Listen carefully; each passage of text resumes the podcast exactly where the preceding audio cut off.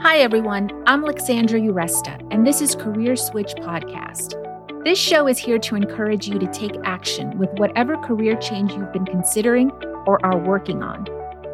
In some episodes, I talk to people who've made their own career switch, whether by choice or circumstance. They share the good, the bad, and the truth about their journey, including what worked for them and what didn't. In other episodes, I speak with experts who offer their best career advice on issues that can come up during the process of making a career change.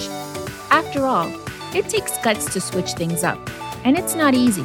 However, it is possible. So, I hope you hear something in this episode, an idea, a suggestion, a piece of wisdom that'll spur you into action with your own career switch. Whether it's taking that first bold step or trying something new, welcome. I'm glad you're here. Do you know if your employer offers tuition assistance to pursue a degree? Plenty of them do. However, only about five percent of eligible employees take advantage. If your company offers some kind of tuition assistance, you can start making your career switch now while you're still at your current job.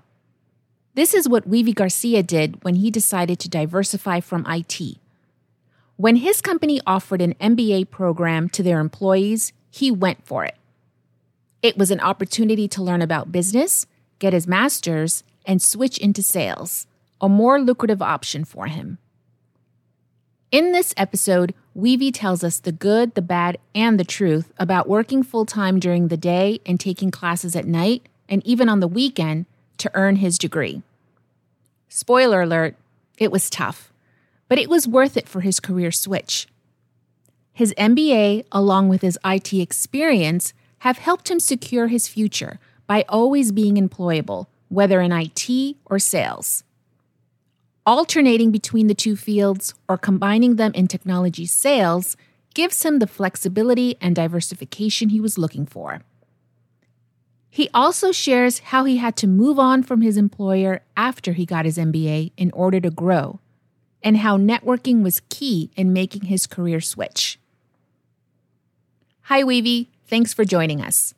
Let's dive in. What were you doing before your career switch, and what led up to it? For many years, my original career coming out of college was with I T. I had jobs like systems analyst, uh, uh, help desk analyst, and my jobs were helping people with their infrastructure. The I T field was very lucrative at the time. I can leave a job, I can be let go. And literally, I would post my resume that night. The next morning, I got a call from a headhunter. Within a week, I'd have a better job with more income. For many years, this was the pattern in the nineteen hundreds and the two thousands. And then after nine eleven, I lost my I T job. After that, I remember literally about six months of looking for jobs, Monster, Career Builder, all the big search engines, and not getting a single phone call for six months. So this was after nine eleven.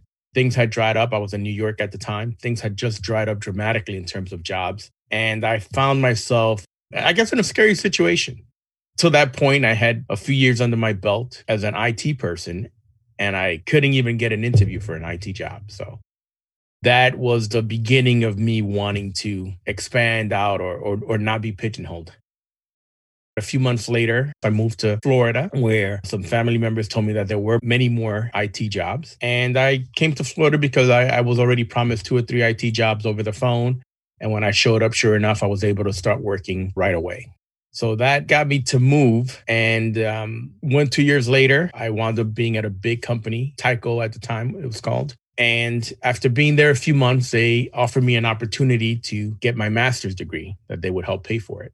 And again, that was something that I never thought of doing. I've been wanting to diversify myself and get into something new. But that for me was an opportunity that I took. So at Tyco, you were still in I T? Yes. My title there was um, senior technical analyst, I believe. I was the only I T person at the Florida location representing I T, which was a great benefit to me because I was so well liked and so well wanted. How did the opportunity come up at Tyco to get your M B A? I had only officially been working there, I think, less than a year. and this program came up. It was a special program with Nova Southeastern. Instead of us going down to the Nova Southeastern campus for our classes, the professor would come to the Tyco building every other weekend. Did you qualify for the program? I almost wasn't able to make it because then one of the requirements was that you had to be a Tyco employee for a year. And I think I was like eleven months at the time. So I applied and then I was like, oh, I don't know, you may not be able to make it. And one of the uh, higher management in finance comes up to me and he just kind of overheard and he was like, hey, what's going on, Weavey? And I go, yeah, I was thinking of taking this master level courses, but I, I found that I can. And he goes, oh, you, you really wanted to do that? And I go, yeah, well, I, I wanted to learn and, you know, I thought it would be interesting for my career. And, and he just said, okay, don't worry about it. I'll take care of it. And he went away and he came back like the next day. He goes, Weavey, don't worry, sign up for it. You know, I got approval. You can take it. That was an opportunity that I didn't see and that almost didn't happen, which I'm forever grateful for. Why did you want to apply for the program? I had been going from I T job to I T job. And every time I had to go and look for another I T job, I kept coming up against the same walls. Uh, they wanted you to have more and more I T certifications, but no one wanted to pay for it. No one wants to give you the experience, right? Like, oh, let me try you out. But they wanted you to have these additional certifications, Cisco certification, Citrix certification, uh, more Microsoft certifications. All of these certifications, you have to put in hours and hours of study. So besides the fact that you have to buy your materials, then you have to pay anywhere from one hundred dollars to two hundred fifty dollars to take the official certification test. And if you don't pass it, you just flushed that money down the toilet. I really got tired of that hamster wheel where you're being asked for more and more. And then um, the pay was getting less and less. So that that started to discourage me from just staying in the I T field, which made the opportunity to get my master's degree a lot more. So tell us, what was it like to go back to school for your M B A? It was very difficult because I did not have any of the bachelor level courses that I needed to take my master level courses. So I literally had to take twice as many courses every semester. For example, if if next semester I was going to be taking master's level accounting and master's level statistics, two classes I never took in college, I would have to take the bachelor's level accounting and statistics this semester, along with my two classes, in order to be able to take the next two classes. And unfortunately, this went on for the whole eighteen months I was there. And what about taking courses during the weekend? It doesn't matter what you do. I, I think nine out of ten times, by the time you get home, you're pretty tired from your day. So imagine coming home Friday, you know, Friday, everyone's like, okay, great. Uh, it's Friday. I get to enjoy my weekend. And my Friday, then I had to go to class till ten p.m. at night. The following Saturday from nine a.m. to five p.m. And then you figure, okay, well, you got your Saturday night and Sunday. No, then you had to work on your papers. You had to work on your test. You had to work on everything else that you needed to catch up on. And then you start work on Monday. So, wow. What kept you motivated during those eighteen months when you were working full time during the day, then coming home to study? Well, to be quite honest, just the learning. It was awesome. I, I got to learn different aspects of business that it applied to my everyday job, that it applied to me getting a, a hand on the steering wheel of my destiny, let's say. That really just kept pushing me to do more and, and to make sure I, I accomplished completing the master's degree. And your home life? Did it take a toll on your home life? Thankfully, my partner was very patient with me. I mean, she knew I had to spend a lot of time studying. Uh, we would just stay home if it, if I had to work on a big project.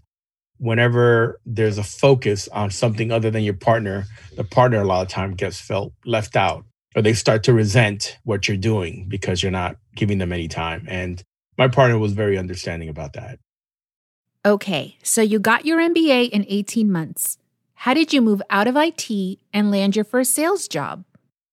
I was hoping that this would also lead to more opportunities at the company I was working with. But after I got my degree, I was there another year and a half. And unfortunately, they weren't able to offer anything. Not a salary raise, not a management job, not a switching to a different group. If you're at a place that you've been working for for years, it doesn't matter if you love it or not. If they're not giving you the opportunity to grow, our only option is always to leave. And it's a hard option because you're leaving that comfort of home. You're leaving that nest. You're leaving that comfort zone. But that's the only option that most of us will have if you're feeling stagnant, if you're feeling pigeonholed, if you're not happy where you're at. I started looking, and I happened to have a, a peer that had moved to a up-and-coming software company. And she had told me of some positions that were there.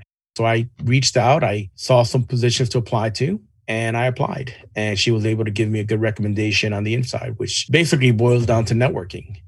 I had to talk to friends, and they knew how unhappy I was getting now that I have my M B A, and I wasn't able to do anything with it at my current job. So they were able to help me uh, expand out and apply to jobs and uh, get my foot in the door. So networking seems like it has definitely played a part in your career switch. First, that executive was able to get you into the M B A program at Tyco. Then your colleague was instrumental in landing your first sales job. I thought my skill set should open up doors for me. And unfortunately, they rarely ever did.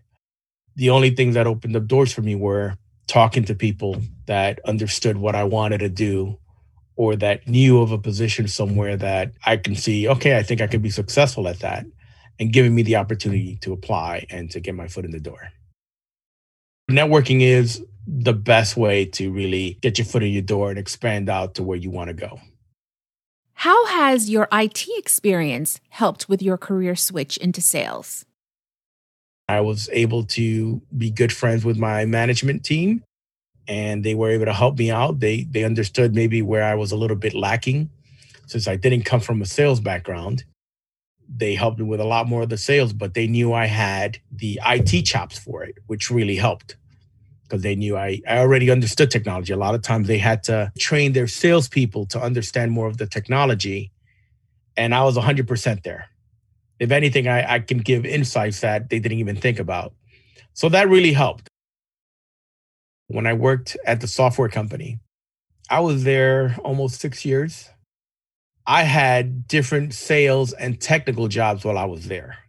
And that happened because after being in the sales, and then they had to start laying some people off, but I had enough technical skills that the manager spoke to the manager of the I T department, and I interviewed, and I was able to prove that I had the technical knowledge, and I was able to start a job in the I T department, which I did for two years. And then when there were new positions in sales, I went back.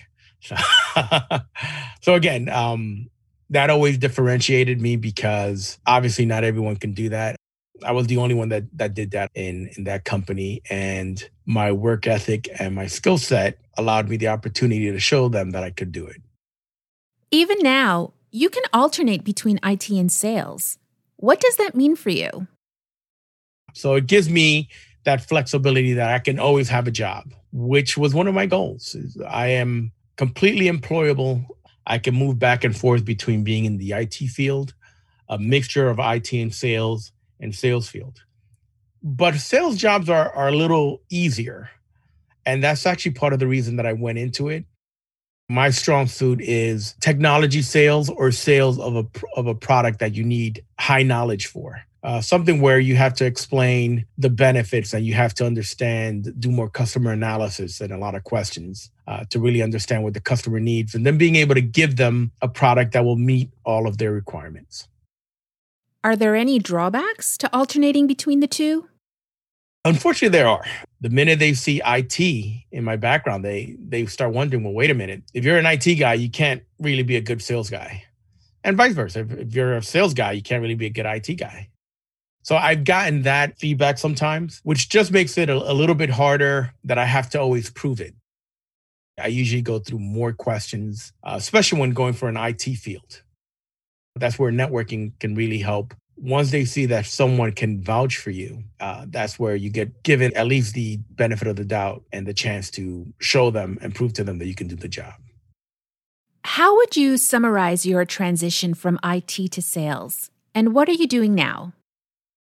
My transition's been from I used to do all I T to I T and sales to all sales, and now I'm doing sales and health. So Uh, I always have an overlap for some reason.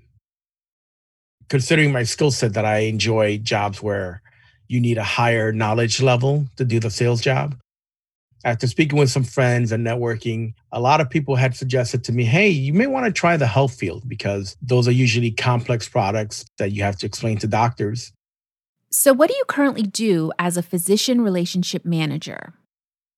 My daily job is I call in doctors' offices and I speak with nurses and medical assistants to explain to them how we can help their patients, make it easier for their patients to get their health supplies. Right now, I've been in this health job um, about a year. I plan on staying here maybe another year and then uh, seeing if I can go up the ranks or if I have to jump ship again. And thanks to your technology know-how and your business degree, you also have a podcast and your own business. Right now, I'm co-host of the Uncanny Coconuts podcast, and I uh, have a drone business, which I, I manage, and I do drone jobs on the weekends. So what advice do you have for our listeners who are working on their career switch? Well, first of all, network. Absolutely. Networking isn't calling everyone you know and saying, hey, I want to I want to work. Networking is going to social events. It's um, catching up with people that you know. And again, this could be for coffee, this could be for lunch, this could be for dinner. It doesn't have to be, hey, I'm I'm feeling really down about my job and about my career and I want to do something. I think the, the true fact about networking is really about sharing your story, where you want to go, what you want to do. And then those people in turn will keep an eye out for things that may benefit you. And, you know, and, and it's not just about, again, checking off, oh, yeah, I, I spoke to Bob. I haven't spoken to in five years and I'm good. No, it's just, hey, keep in touch with Bob. You never know. You never know when Bob will jump ship and he'll be at a new, at a new company that, you know, you were just talking about, oh, yeah, that company. And he may be like, hey, I'll keep an eye, an ear out for you and I'll let you know if I hear of any positions. So it's keeping those doors open. Thanks to Weavey Garcia for being our guest today. If you want information about companies that offer tuition assistance for their employees, check out the show notes. You'll also find articles on the ten best master's degrees for career changers and advice on how to ask your employer for tuition reimbursement benefits. You can find links to the resources mentioned in this episode and more helpful information in the show notes and on our website, career switch pod dot com. While you're there, join our mailing list and follow us on Instagram and Twitter at Career Switch Pod. So what's your career switch? Are you excited to take action after listening to this episode? Tell us at career switch pod dot com. We'd love to know, along with any feedback you have about the show. We're a new podcast, so please rate, review, and share with your friends and colleagues. It'll help get the show out there. Thanks for listening today. Till next time.